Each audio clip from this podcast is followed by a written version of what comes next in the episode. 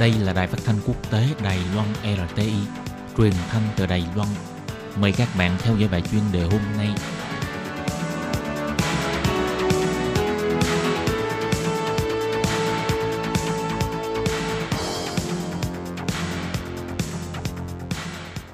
Hello, tôi Kim xin kính chào các bạn. Hoan nghênh các bạn đã đến với bài chuyên đề ngày hôm nay. Các bạn thân mến, trong bài chuyên đề ngày hôm nay, tôi Kim xin giới thiệu với các bạn đề tài Tổng thống Pháp Macron không còn là thần tượng kim đồng của người dân nước Pháp nữa. Và sau đây tôi Kim xin mời các bạn cùng theo dõi nội dung chi tiết để biết được lý do tại sao nhé.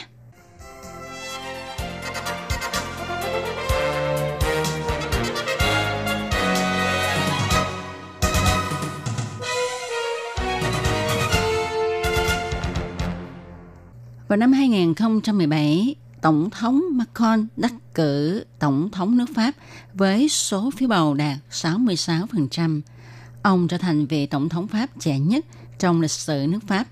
Ông được dân chúng Pháp kỳ vọng khá cao. Tổng thống Macron là một lãnh tụ trẻ ít thấy trên chính đàn quốc tế. Chỉ có 41 tuổi.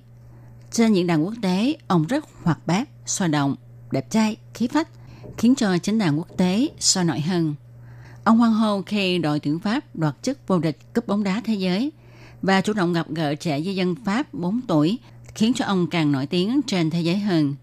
Ông có thể mạnh mẽ khiển trách Tổng thống Trump về nghị đề biến đổi khí hậu và hô to để đề cầu vĩ đại một lần nữa. Tổng thống Macron tràn đầy tự tin tuyên bố thành lập quân đội châu Âu, áp cả khí thế của Thủ tướng nước Đức. Thậm chí, ông mang cả bê tên gan ngỗng và xăm đến quỷ là quân nhân. Với phong cách mới và tràn đầy sinh lực, ông lãnh đạo nước Pháp bước ra thế giới với phong độ mới tích cực hơn. Và với chính sách cải cách luật lao động đã khiến ông và giai cấp lao động Pháp bất đồng ý kiến. Thái độ của ông cứng rắn, bất chấp thủ đoạn, phê phán những người phản đối. Như thời kỳ ông đảm nhiệm chức vụ Bộ trưởng Kinh tế, ông từng nói với những người biểu tình rằng muốn mua được bộ đồ vest thì phải làm việc. Phụ thân của ông là giáo sư đại học, mẹ ông là tiến sĩ bác sĩ. Ông từng làm việc trong ngân hàng và có tài đàn dương cầm. Vậy mà khi đối mặt với việc phê phán, ông xem thường giới lao động, ông cũng không hối hận nói ra những lời gây tranh cãi. Ông cho rằng nếu không nói ra sự thật thì quốc gia sẽ không tiến bộ. Tổng thống Macron bị dán cho cái mát là vị tổng thống đẹp trai, ngạo mạn nghiêm túc yêu cầu các học sinh tiểu học gọi ông là tổng thống, đã được lan truyền nhanh chóng trên cộng đồng mạng. Ông bị chiêu trọc là tổng thống giàu có, vì ông đặt mua 1.200 đĩa ăn để thay tất cả các chén đĩa cũ trong dinh tổng thống. Bộ trưởng Nội chính nước Pháp Trump từ chức vào tháng 10 năm 2018 đã phê phán chính quyền Tổng thống Macron là thiếu khiêm tốn và không bắt nhịp với dân chúng. Ngày 17 tháng 11 năm 2018, lần đầu tiên đối mặt với sự phẫn nộ của đoàn biểu tình áo vàng, họ phản đối tăng thuế nhiên liệu khiến cho cuộc sống ngày càng khó khăn.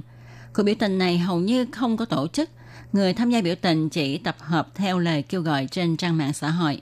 Chính phủ Pháp thậm chí không tìm ra lãnh tụ để đối thoại.